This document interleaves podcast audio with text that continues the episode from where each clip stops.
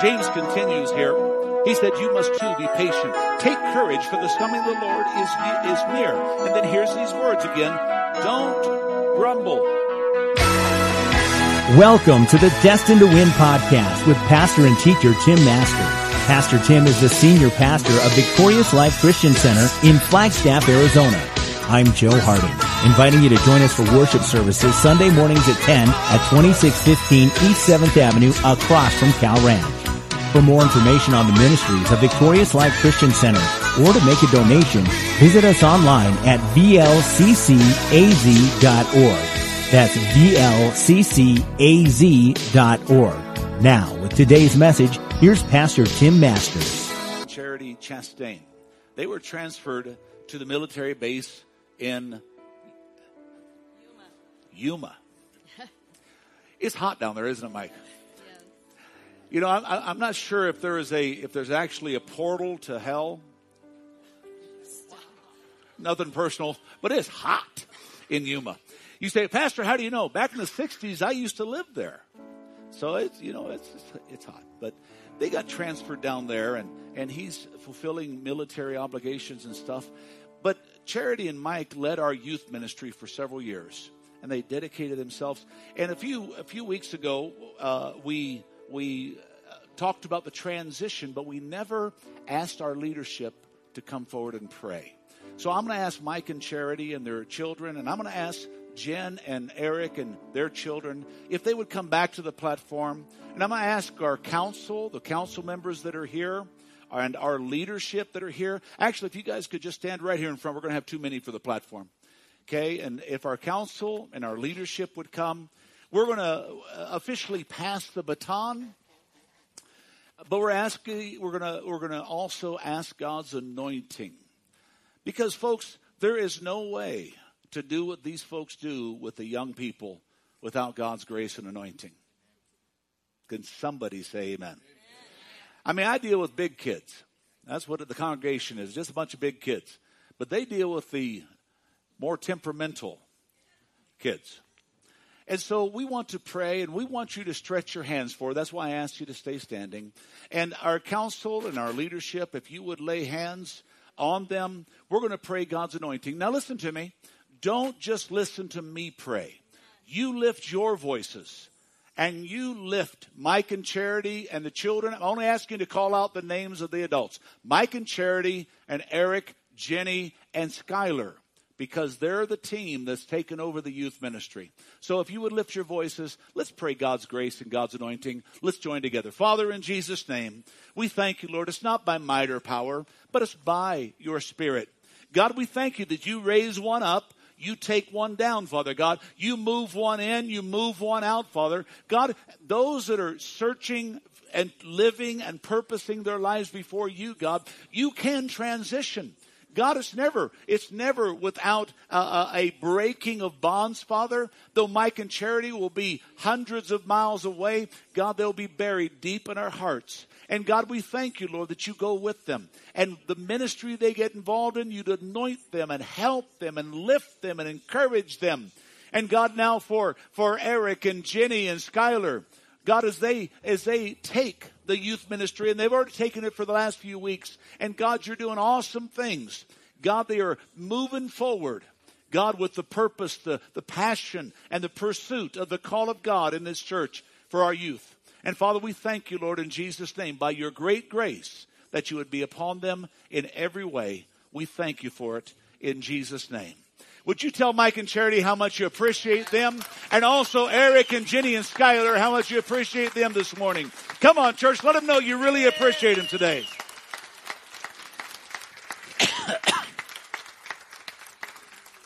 the youth ministry uh, joined together. You can be seated now, and we're going to dismiss the children if you would, kids, if you would go to your particular uh, classrooms. Uh, worship team, go ahead and go down. That's fine. Michael, love you so much.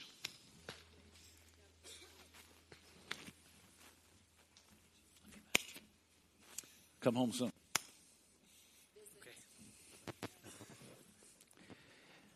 Oh, thank you, Jesus and church hasn't even started.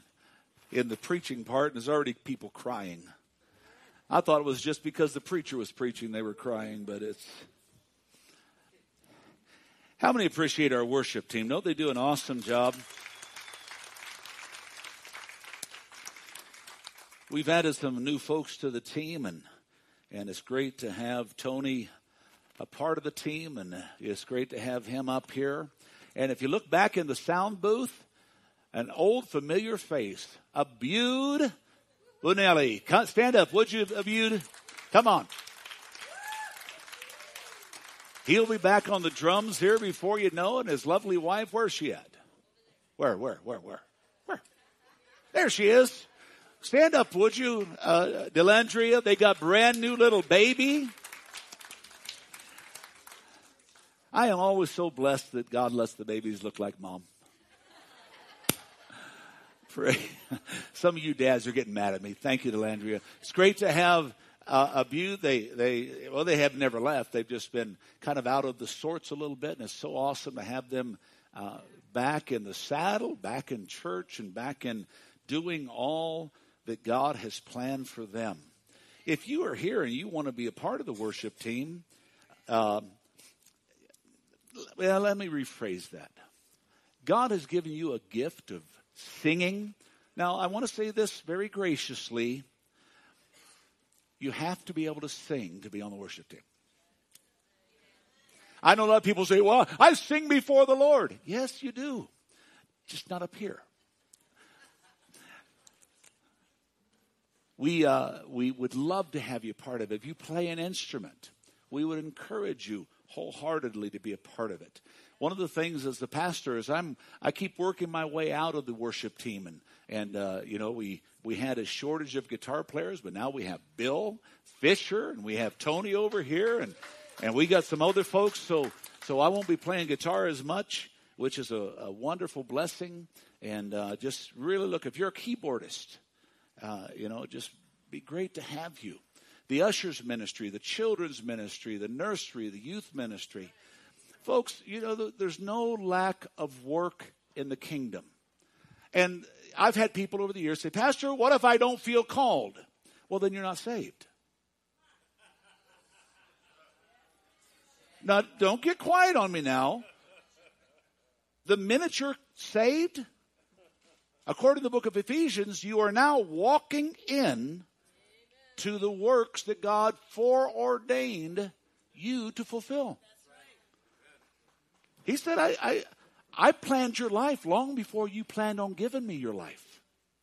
Now you say, well, Pastor, what if I don't give God my life? Well, then somebody else will fulfill that, and you'll just miss out on that in heaven.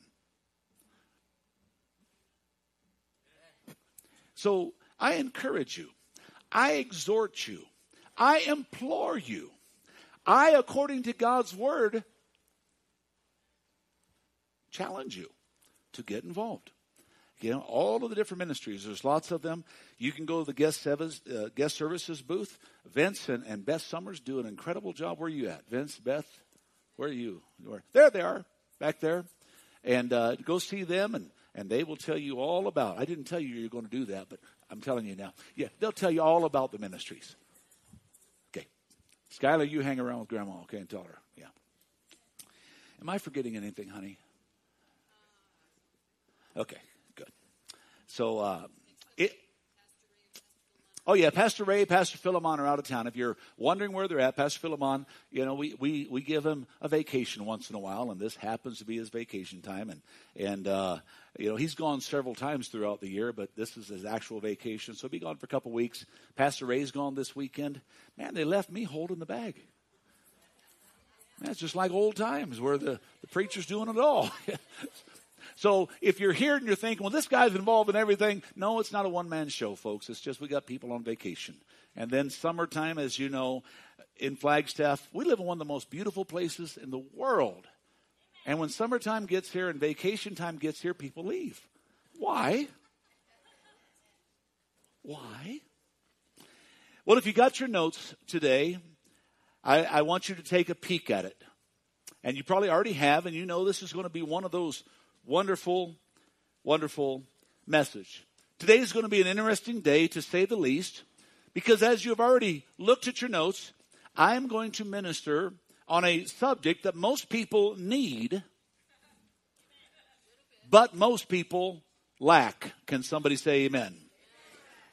And the subject is the necessity of being patient in an impatient world. Say amen or say oh me. Now, if you're patient enough and want to listen, join in. Every one of us at times needs to be like the little boy that I read about the other day who was in a mall. And this little boy is standing in the mall and, and he's standing at the foot of the escalator. And he's just watching the escalator and watching the escalator, and the security guard is over on the side watching. And he comes up to the little boy and says, Son, are you lost? You, you kind of been standing here a while. He said, The little boy said, No, sir, no, I'm not lost. He said, Okay, were you okay? He said, Yes, sir, I, I'm, I'm fine. Well, son, what are you doing? He said, I'm waiting for my bubble gum to come back around.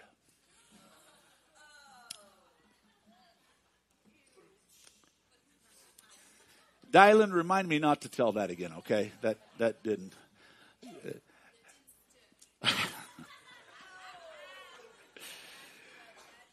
okay, my wife's humor doesn't get better either. But you talk about having patience. That little boy had to wait. Now, I'm going to ask you to be patient because I'm going to take you to the 37th Psalm and I'm going to read the entire chapter. I usually don't read entire chapters of, of passages. But I'm going to emphasize one portion of it, but I am going to read the entire chapter. So if you would, Psalm chapter 37, I'm reading of a New Living Translation. Starting with the first verse says, Don't worry about the wicked or envy those who do wrong. For like the grass, they soon will fade away. Like spring flowers, they soon will wither. But goes on to say, listen here, trust in the Lord and do good, and you will live in safety in a land and prosper. Take delight in the Lord, and he will give you your heart's desires. Commit yourself to the Lord, trust him, and he will help you. He will make you uh, he will make your innocence radiate like the dawn, and the justice of your cause will shine like the noonday sun. And then I want to emphasize this portion of scripture here. Listen to this. Be still in the presence of the Lord and wait patiently. Say that with me. Wait patiently. Let's say it again. Wait patiently for what? For Him to act. Don't worry about evil people who prosper or fret about their wicked schemes. And then I want you to underline this in your notes. Stop being angry. Now I want to stop there for just a second, and I want you to look at me. How many here have had something not go the way you thought it would go? Or maybe you thought it should go. Anybody here? Or you thought it could go. Anybody here? Now I don't want you to raise your hand on this part, but how many have gotten angry about it? God, I'm living for you. It ain't supposed to be this way. God, I'm living for you. Things aren't, folks, can I tell you something? That you can get angry to your own demise?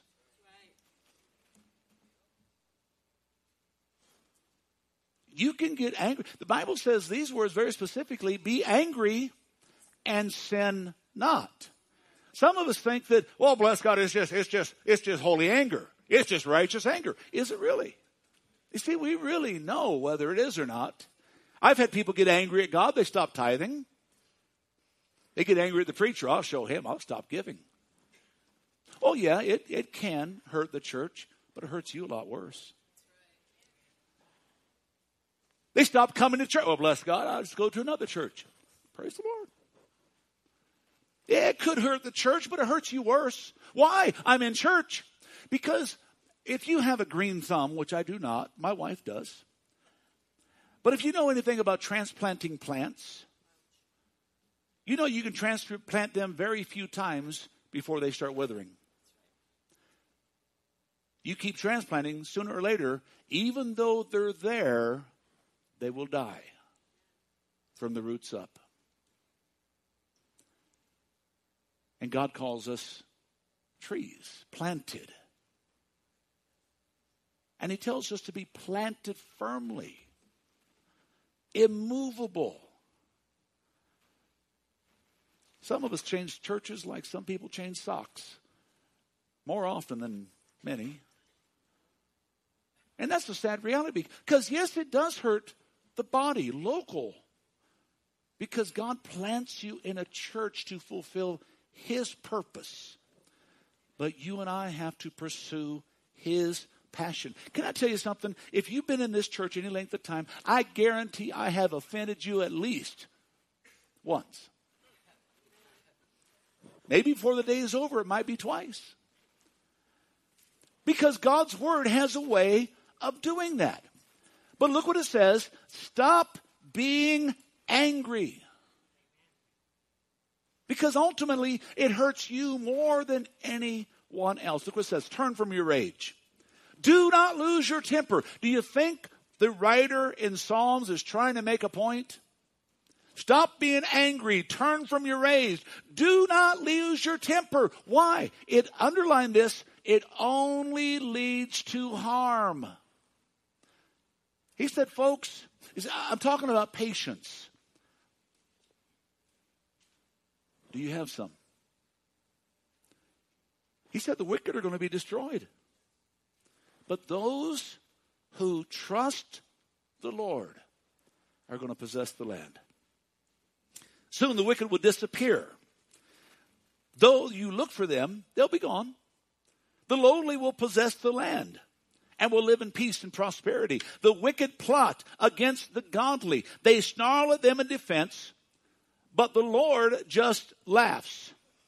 For he sees their, and if you notice in your, in your scripture, those words are capitalized, day of judgment. It talks about the the time of God's great tribulation, Jacob's trouble, where the Lord said, I'm going to settle all of the affairs of this earth. The wicked draw their swords and string their bows to kill the poor and the oppressed, to slaughter those who do right. But their swords will stab their own hearts and their bows, their bows will be broken. Now, in your notes, once again, I want you to look at this. It is better to be godly and have little than to be evil and be rich. Are you still with me? How's your patience doing?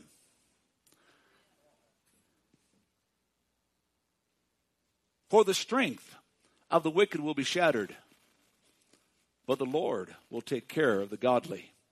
Day by day, the Lord takes care of the innocent those who are right standing with God is what he's speaking of. And they will receive an inheritance that lasts forever. They will not be disgraced in the hard times. Even in famine, they will have more than enough. Now, let me emphasize that. Take your eyes off the notes. Look for me for a moment. What is more than enough? Can I tell you? It might be different for you than somebody else.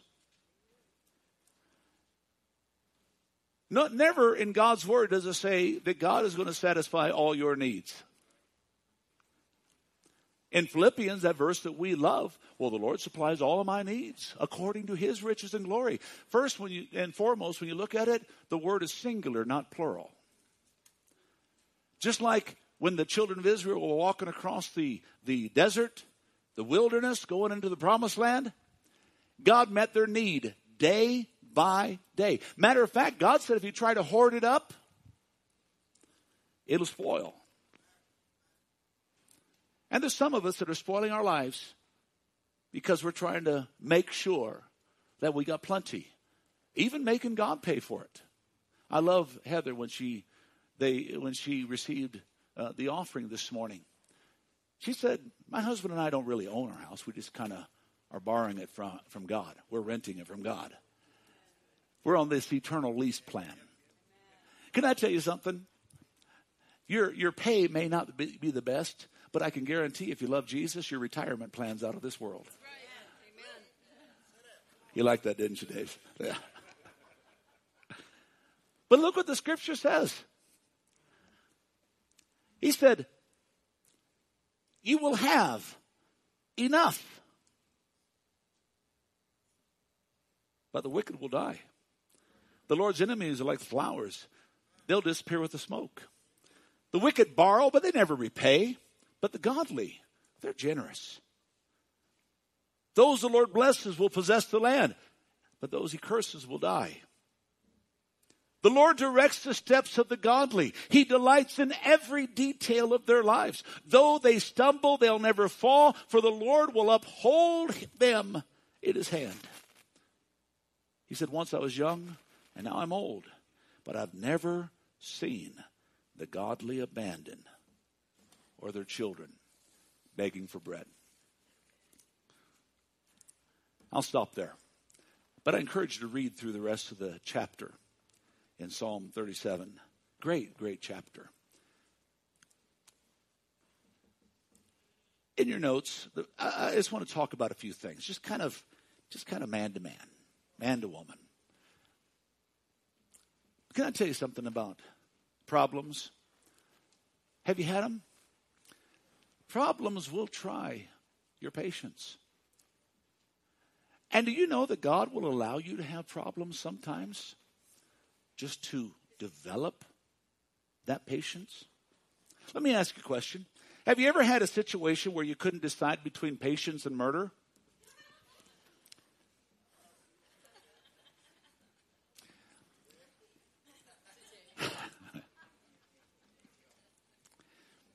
if you know me very well, you know I am a very patient person.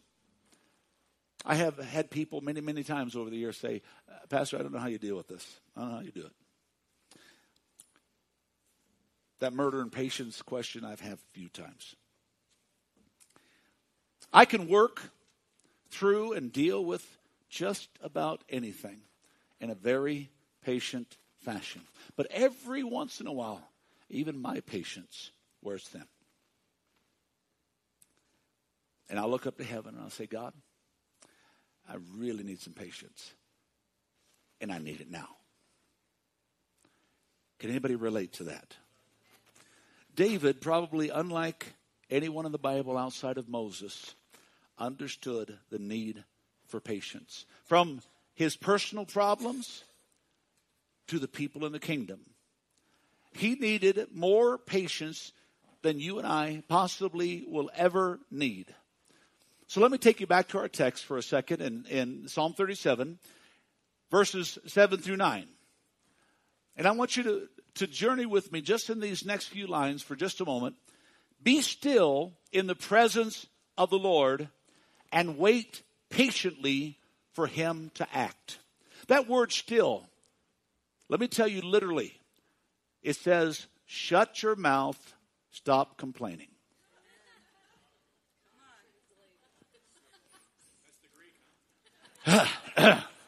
That's the Flagstaff version. I'll, I'll, give you the Tyler, Texas version. Y'all be quiet now, yeah? How'd I do there? Uh, I do okay? Yeah, yeah, okay. I'll have you come up and do it next time. Be still in the presence of the Lord. Folks, it's tough to go through a situation and not murmur and not complain and not be irritated can somebody say amen? Be still in the presence of the Lord. And what's it tell us to do? Wait patiently for Him to act. Don't get all caught up. Don't worry, it says about evil people. Sure, they're prospering. But the reality, their schemes will fail.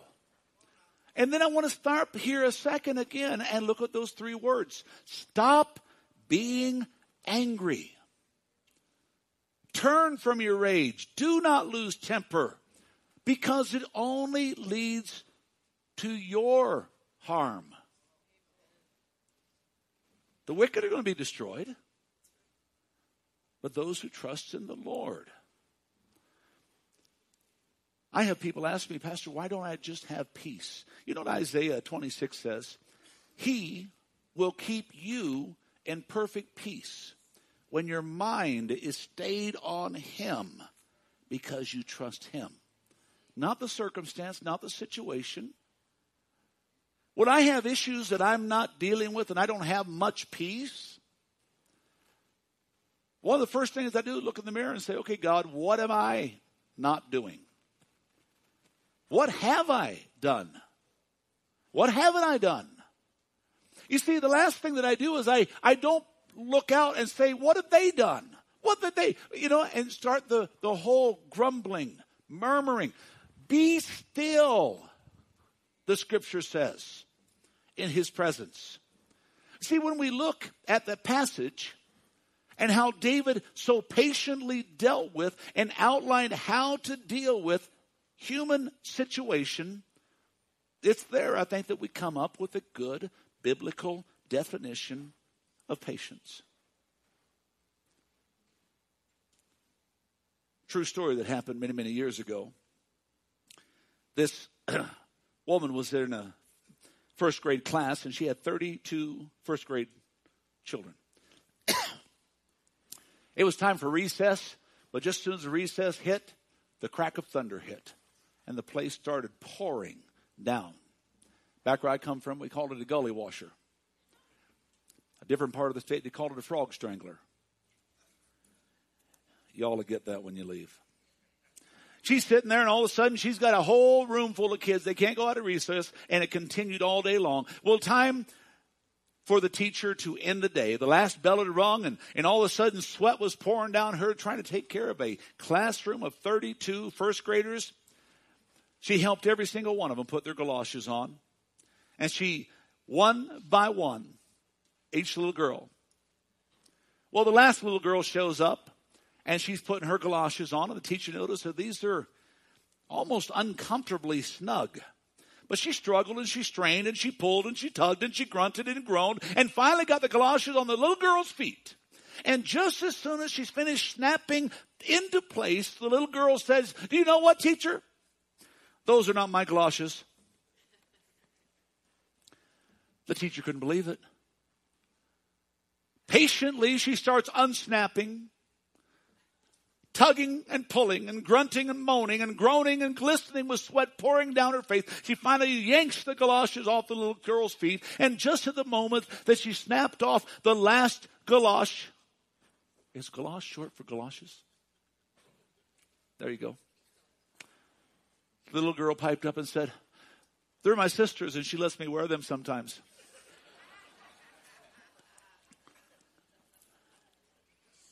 Patience. David understood patience.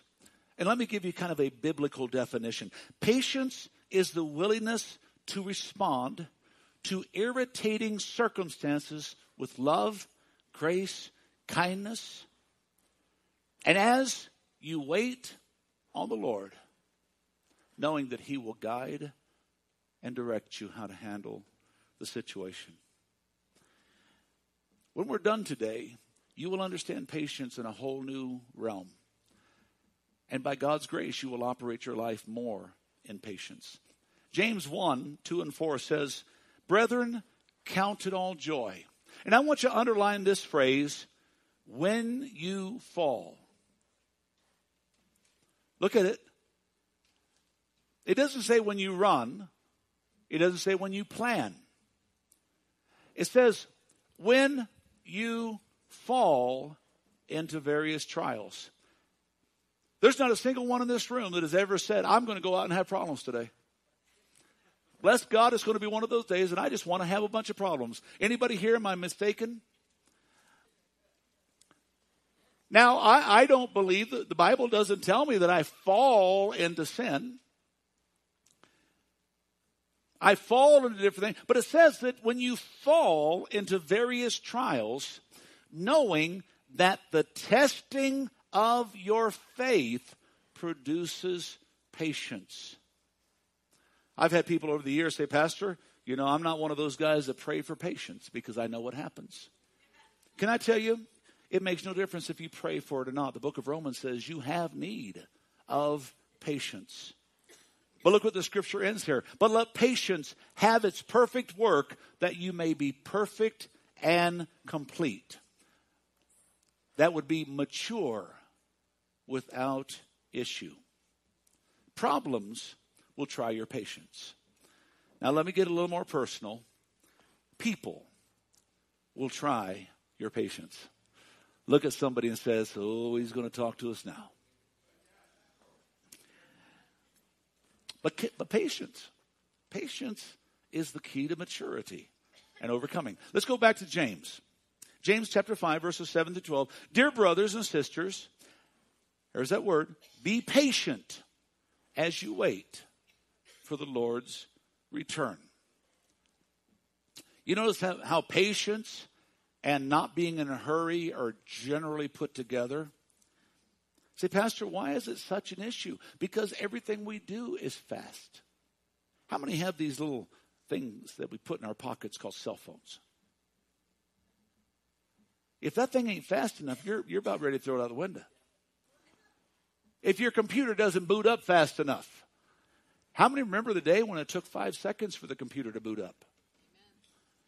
Man, nowadays it takes four, and you are you're fit to be tied, especially if you're playing games. And all of a sudden you're playing along, and here comes that that little whirl. What's it called? Refreshing or buffering or all that kind of stuff. He said, Be patient as you wait. And then he makes emphasis here of the Lord's return. And he said, Consider the farmer. He patiently waits for the early and the latter rains. They eagerly look for the valuable harvest to ripen. See, there's some things that don't just happen overnight. Oak trees take years to grow. A mushroom blooms overnight. They eagerly wait for the valuable harvest. And then it says, You too must be patient. If you haven't watched a movie, I would recommend the movie. It's called Faith Like Potatoes. It is an incredible movie about a farmer uh, living in a in a in a, a desolate drought, and God speaks to him in the drought to plant potatoes. Well, folks, potatoes need more water than just about anything to grow. What do you think God was trying to help that boy learn? Some faith, some patience. And I'm not going to give away the, the movie, though I'm one of those kind of people that like to know the end before I see the beginning. I guess that's because even when I got saved, I figured, let me see how this thing ends before I want to get involved. So I read the last chapter. Folks, it says we do pretty good, so get into the rest of it. It's, it's, it's, it's, it's all right. James continues here. He said, You must too be patient. Take courage, for the coming of the Lord is, is near. And then here's these words again don't grumble. Now, folks, I want to drive that point home. To our demise, we get angry, we get temperamental, we get upset about things you can't do anything about on our radio program every morning on, on CAF radio and on radio uh, Arizona Shine, we have a radio program where I, I, started a series last week, and, and hopefully some of you're able to, to listen to it. It's a 640 on one station, 645 on the other station. And uh, I started a series on the peace of God. And one of the things I'm dealing with in there is patience, because you will never have peace if you don't develop patience. Can I say that again? You will never have peace if you don't develop patience. Why? You'll walk through life bitter, grumbling, upset. Look what it says here. Don't grumble about each other, brothers and sisters. And then look at these words, or you will be judged. You think God's pretty serious about this patience thing? Now let me let me explain here. What a lack of patience does, or grumbling, all it does, all anger and hatred causes bitterness and resentment. And pretty soon the Bible says, don't let a root of bitterness roll up in you and strangle you. He said, Look to the prophets, the scripture goes on, who spoke in the name of the Lord. We give great honor to those because they endured great suffering. For instance, do you know about Job? A man of great patience. you can see how the Lord was kind to him in the end, full of tenderness and mercy. But folks, how many know that we can look at chapter 44? Job was living it. He couldn't see that, yeah, he's going to lose everything, but in the end, he's going to have twice the blessing. Nope, all he knew is he was in the middle of it, sitting in sackcloth and ashes and eaten up with boils. The guy was in bad shape. Could you imagine if all he could do was murmur and complain, God, why is it happening to them? God, why is this happening to me? But you know what the Bible says? Job never sinned with his lips. Am I getting the point across today? Patience is not an option. There's some of us in this room, you're going through devastating things. What do we do? Get mad at God and quit? Throw in the towel and say, I'm done? I, I, you know, I went through some pretty horrific things years and years ago, and and I, I had people come up to me while I was going to said, "You going to give up the ministry?" No. You going to quit? Said, folks, you can quit a job, you can't quit a call. You to get mad at God? You know, that's what Job's wife just curse God and die. But the Bible says Job never sinned with his lips. See, when it's talking about the patience of Job, Job knew how to handle his anger. He knew how to handle his frustration. He knew how to handle his anxiety. He knew how to handle his temper. Why? Because he said it all in one phrase Naked I came in, naked I go out. Praise the Lord. You see, when you have that mindset, what the world can happen to you? Think about Paul. I've shared this before, but think about Paul. Paul was there and he's in Rome or he's in Ephesus or he's in, you know, you know one of the cities and, and all of a sudden they come up to him, Ken, and they say, Ken, if we can't get Paul to shut up, let, us just let's throw some stones at it. Let's stone him. What do you think? And Paul's sitting over there saying, Well, I've had that happen a couple times, yeah. Okay. Paul, if you don't shut up, Tina, let's take a bunch of sticks. Let's go beat him. Yeah, beat him with a rod. And Paul said over there, said, Yeah, three times I've done that. I'm okay. And I said, Paul, stop preaching. If you don't stop preaching, we're going to kill you. Paul said, Honestly, to be absent from the body, to be present with the Lord. Do you mind? I mean, it'd be nice if you just take care of this thing. What do you do with a guy that will not let anything bother him. What do you do with him? You throw him in prison. He still won't shut up. He's praising God at midnight. And God breaks the stocks and opens the prison gate. And what happens? Oh, nothing big. Everybody gets saved. What happens to the person when the world sees you going, can I use it, through hell? and you're still happy? Rejoice in the trying times. Patience. As I shared at the beginning, it's one of those things that most lack terribly, but need desperately.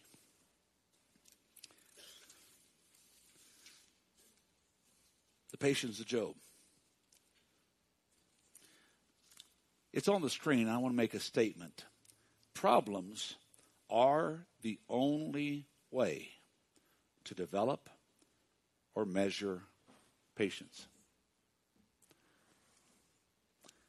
I read a story one time about a, a young boy that went to a Baptist church. And he was there and he was listening to the preacher preach and and the preacher was baptizing people. And he heard the preacher say, Well, if you want to be a part of the body of Christ, if you want to be a part of the family of God, you need to get baptized. Well, the young boy thought about it.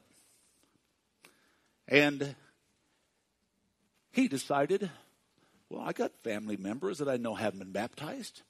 So he had a great idea. I'm going to baptize the family cats. So immediately he goes out and he finds the kitten. He prays, dunks the kitten in water. Not too much struggle. Be blessed. Live for God. Anyone looking for mama? He found mama cat. Well, mama wasn't as as happy as the little kitten was. Mama wasn't too keen about water. Mama wasn't too keen about getting baptized. So he picks up Mama, and Mama is is is scratching and spitting and sputtering and clawing and and tearing every way imaginable. He's just trying to, in the name of Jesus, and Mama gets and takes off. Well, finally, he, after some considerable effort, he catches her again, and he brings her back to the baptismal ceremony in the bathtub.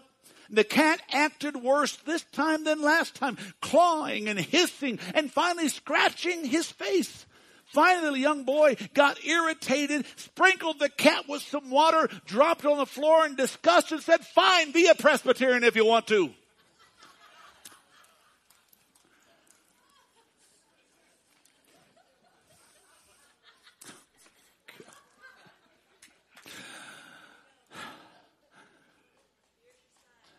Yeah. Is that the look of patience or what? But let me make a statement, folks. Patience is the very character of a Christian.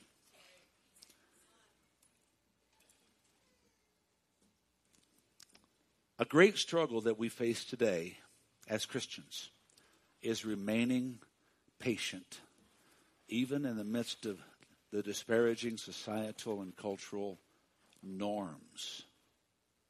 Withstanding provocation, ladies and gentlemen, patience maintains self control despite the circumstances. One of the ways that you know how you have matured in Christ is not how you handle the good, but how you handle the bad. Proverbs 14 says it this way A patient man has great understanding, but a quick tempered man displays folly, foolishness. The Bible says to be slow to anger, quick in patience. It is wise, ladies and gentlemen, to control our temper.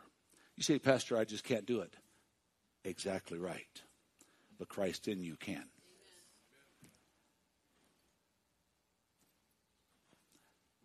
I read a story one time about this guy who these guys came walking into a truck stop late at night one night, and there's a trucker sitting in here, and these these three guys are bike riders. They were Harley riders, and and I could have used Yamaha or any other bike, so don't get offended if you're a Harley rider. I am, so I figured it'd be safe to use that. These three big tough bikers walk in, and and this trucker just sat down and have dinner. I mean, he's on the road all night, and and he's going to have some food, and then he's going to take back off. And all of a sudden, these three tough bikers walk in, and one of them reaches down and grabs his burger as he walks by. The other one reaches down and grabs a handful of fries. The other guy reaches down, takes his coffee, drinks it as he walks on. Well, the trucker didn't do much of anything. He just sat there and calmly got up from his table, picked up the check, walked up to the front of the restaurant, put his money down at the cash register, and headed out the door. Well, the waitress watched the big truck drive off into the night, and when she returned to the bikers, one of the bikers spouted up, ha, wasn't much of a man, was he? To which the lady replied, well, he, I don't know, but he wasn't much of a truck driver. He just ran over three motorcycles on the way out of the parking lot. That's not quite the patience I'm talking about. Okay? Patience keeps us in a place of controlled faculties. You see, patience is really counter to the human nature. Patience for Christians. You know what it means? Enduring attacks from non Christians. Holding your tongue, holding back the anger. Patience means God, I'm learning to deal with this illness, this pain, this difficult situation. But no matter the outcome, I know Jesus is still Lord. Let me give you another definition of patience. This seems to be entirely biblical. Patience is a calm endurance and assurance based on the certainty that I know God is in control.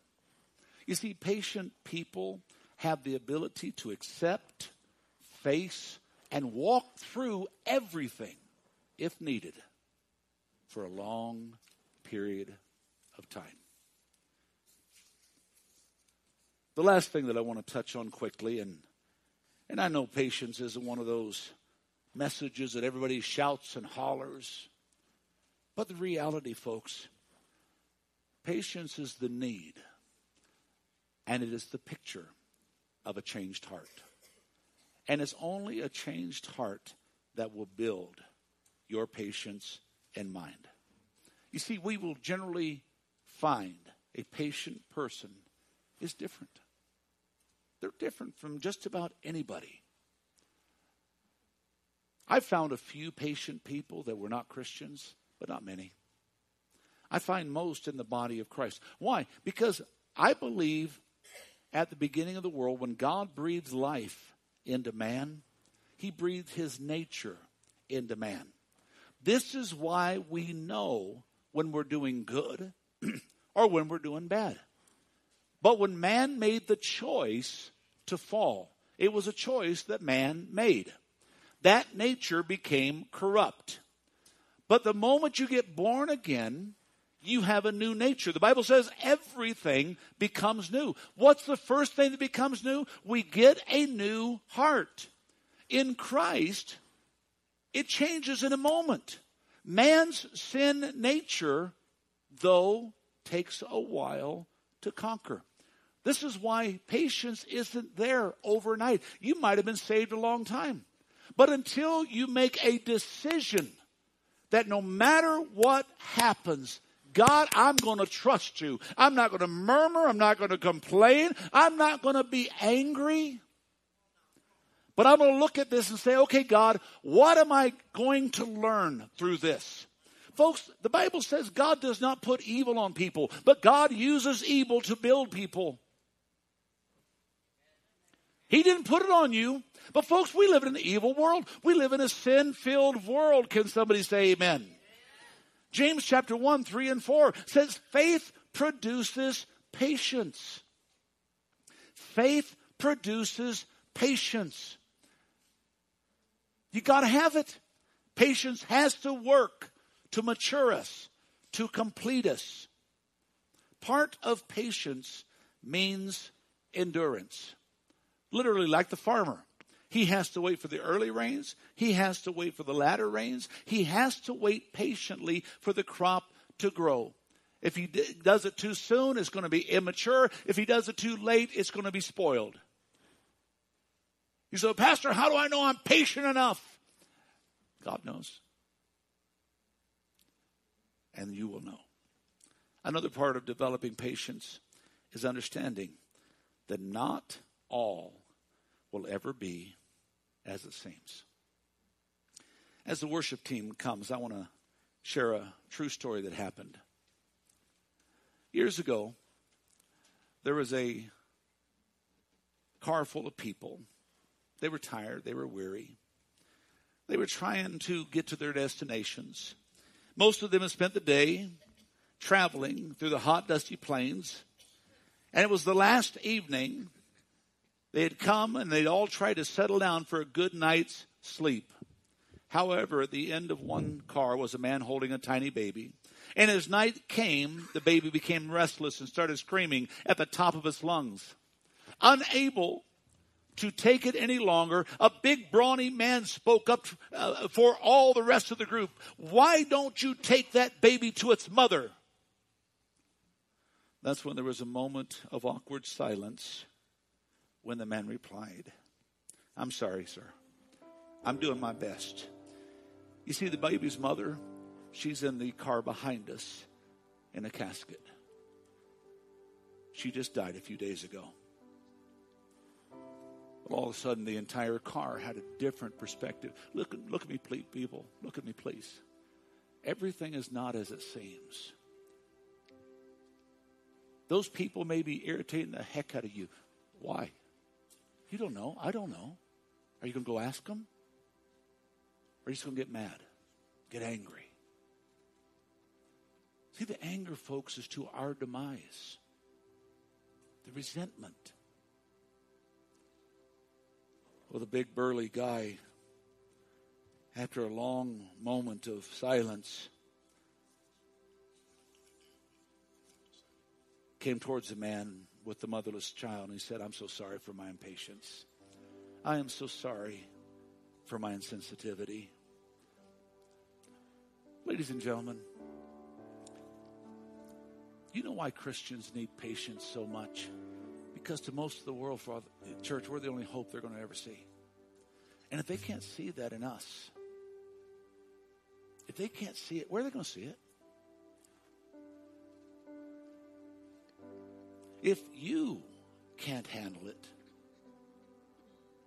he said, Pastor, I'm not perfect. I'm not talking about perfection. I'm talking about maturity. Everything's not as it seems. The rest of the story, you know what happened?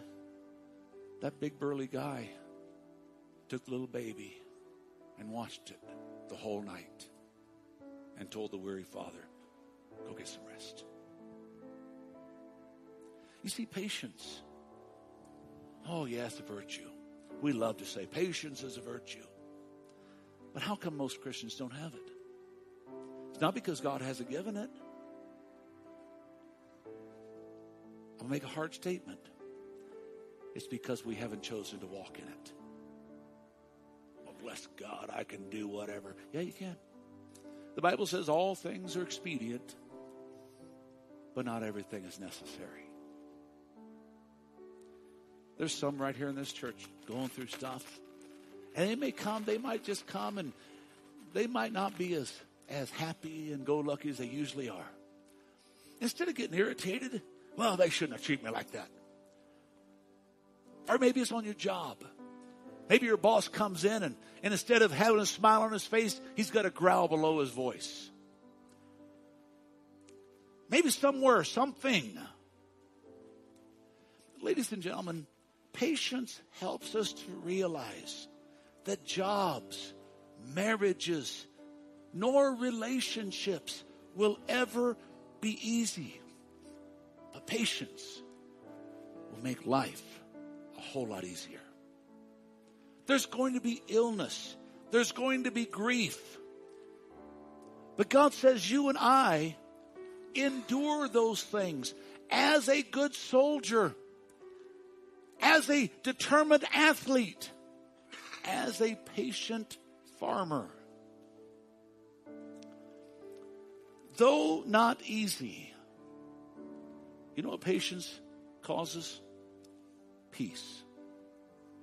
Though not quick. You know what patience does? It eases pain. Though without cost, not without cost, patience enables us to remember there's still a promise. And that promise is I can do all things through Christ because he gives me the strength. Hmm. There was a song written many years ago, and we've sang it in this church many times. As we were practicing on Thursday night, Heather and I started talking she said, Pastor, is there a different song that you want to do? And immediately this old song came into my mind, came into all of our minds. The true story about a very wealthy man who went through horrific things. There was a great fire that destroyed most of his business. There was a, another person that, that came against him. Well, in all of it, he thought he would take his wife and children on a vacation. Well, they didn't have the airplanes back then, so they put they were put on a ship and headed off to Europe. Well, on the way, a great storm happened, and the ship went down. Only the wife survived. All the three children died. The wife got to Europe, got to the destination, and wired back to the husband of the great tragedy. Well, they were Christians, not understanding, but he wrote back to her and comforted her. And, and all of a sudden, there was another ship, and he knew he needed to go to be with his wife. As he crossed the Atlantic on his way to Europe,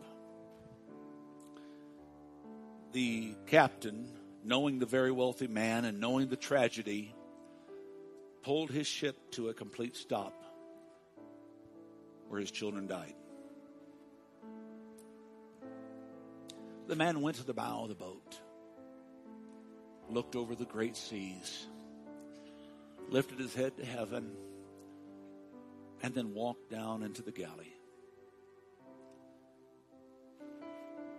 He had a conversation with God. And that conversation, very well, was Father, I don't understand everything. but I patiently accept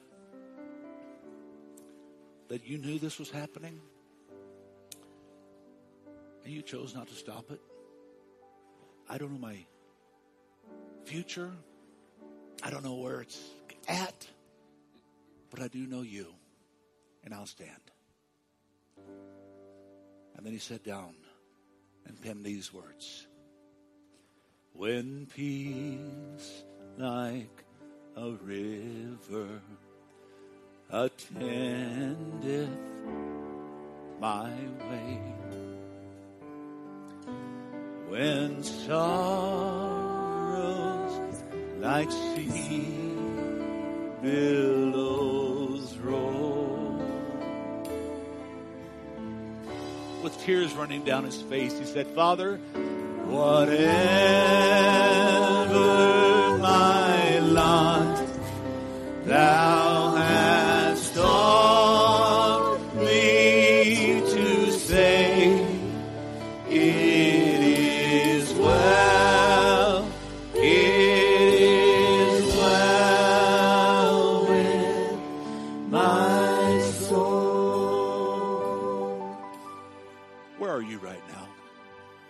as the music plays? Where's your life? You got insurmountable odds that you're standing against. You're you're mad. You're irritated. God, what is the deal here? It's not supposed to be this way. Folks, you get no argument from me. Been there, done that. But the argument you will get from me is when you give into anger, bitterness, hatred, resentment, blame God or others because of this perplexity called life. Could you imagine this guy? This song would have never come to fruition if he would have gotten bitter and angry. But he said, God, I don't know the big picture, but I know you paint the canvas. Where are you at in your life? I can tell you right now that you probably have need of patience.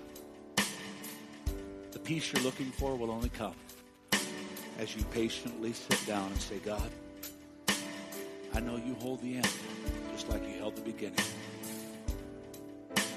And I'm stuck here in the middle. I got to trust you to hold me. I want to take a moment as open these altars as we sing some more. Don't know where you've been, don't know where you're at, but I do know if you'll trust, God will give you the patience to get you where you're going. Will you let Him?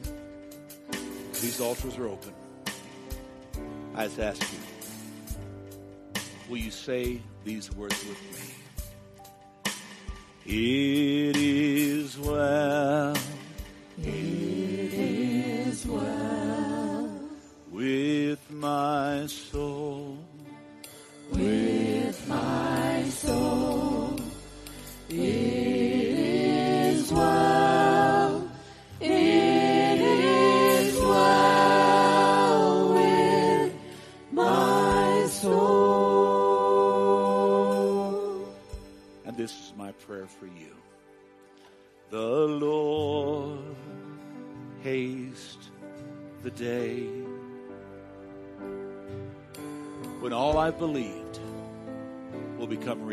In front of me. When one day the clouds will forever be rolled back, just like God would roll back a scroll. And this will be the sound of my victory. Everyone, the trump shall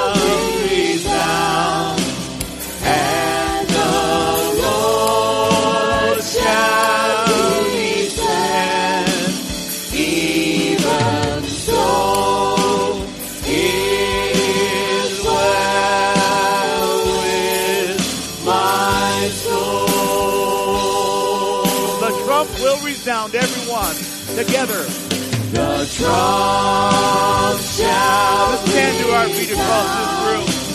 And the Lord shall descend. Even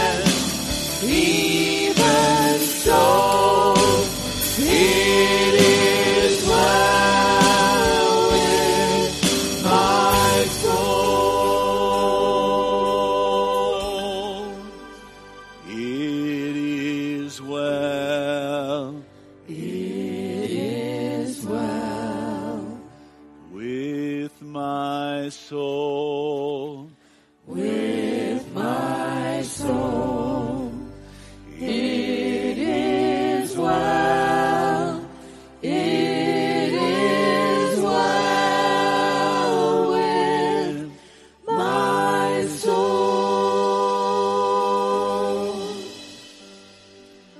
Today we need peace. But God, help us to understand the peace will never come without patience. We have to be okay with where we are. Never forgetting where we've been, but standing in the promise, the hope, the certainty and confidence that you will get us where we're going. God, for that we thank you. In Jesus' name, and all of God's people said, Pastor Tim Masters with this week's message on the Destined to Win podcast. Destined to Win is made possible with the prayerful and financial support of those destined to win. To donate online, visit vlccaz.org. That's vlccaz.org. Destined to Win is a production of Victorious Life Christian Center with services Sunday mornings at 10 and Wednesday evenings at 6.30. Join us at 2615 East 7th Avenue across from Cal Ranch. I'm Joe Hart. From Pastor Tim Masters and the congregation at Victorious Life Christian Center, you're invited to join us here next week for another edition of the Destined to Win podcast.